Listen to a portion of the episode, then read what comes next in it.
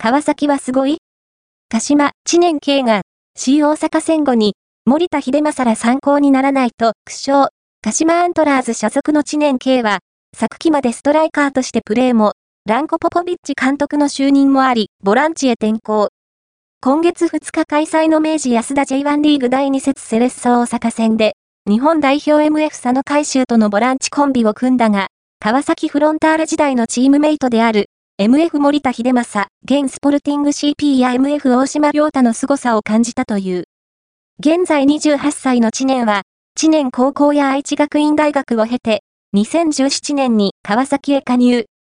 フォワード小林遥やフォワードレアンドロダミアンとポジション争いを繰り広げていたが、スタメンでの出場機会に恵まれず、2022シーズンに鹿島へ完全移籍した。鹿島加入1年目の昨季は、フォワード鈴木優馬との前線にトップコンビを結成。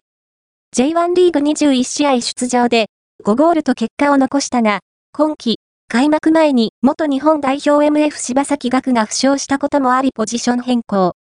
J1 開幕節名古屋グランパス戦から2試合続けてスタメン出場している。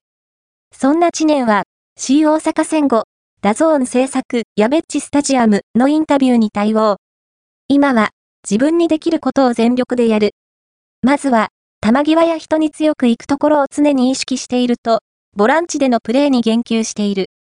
また、ボランチとしてプレーする上で意識している選手を聞かれると、川崎フロンターレのボランチ、守田と大島とかつてのチームメイトを挙げたが、守田と大島のプレー集とか見るけど、正直、全然参考にならないと苦笑。うますぎて参考にならないので、自分の色を出していきたい。毎試合課題だらけで、全然できていない部分が多いので、経験を積み重ねてこれから良くしていきたいと、プレーの改善を誓っている。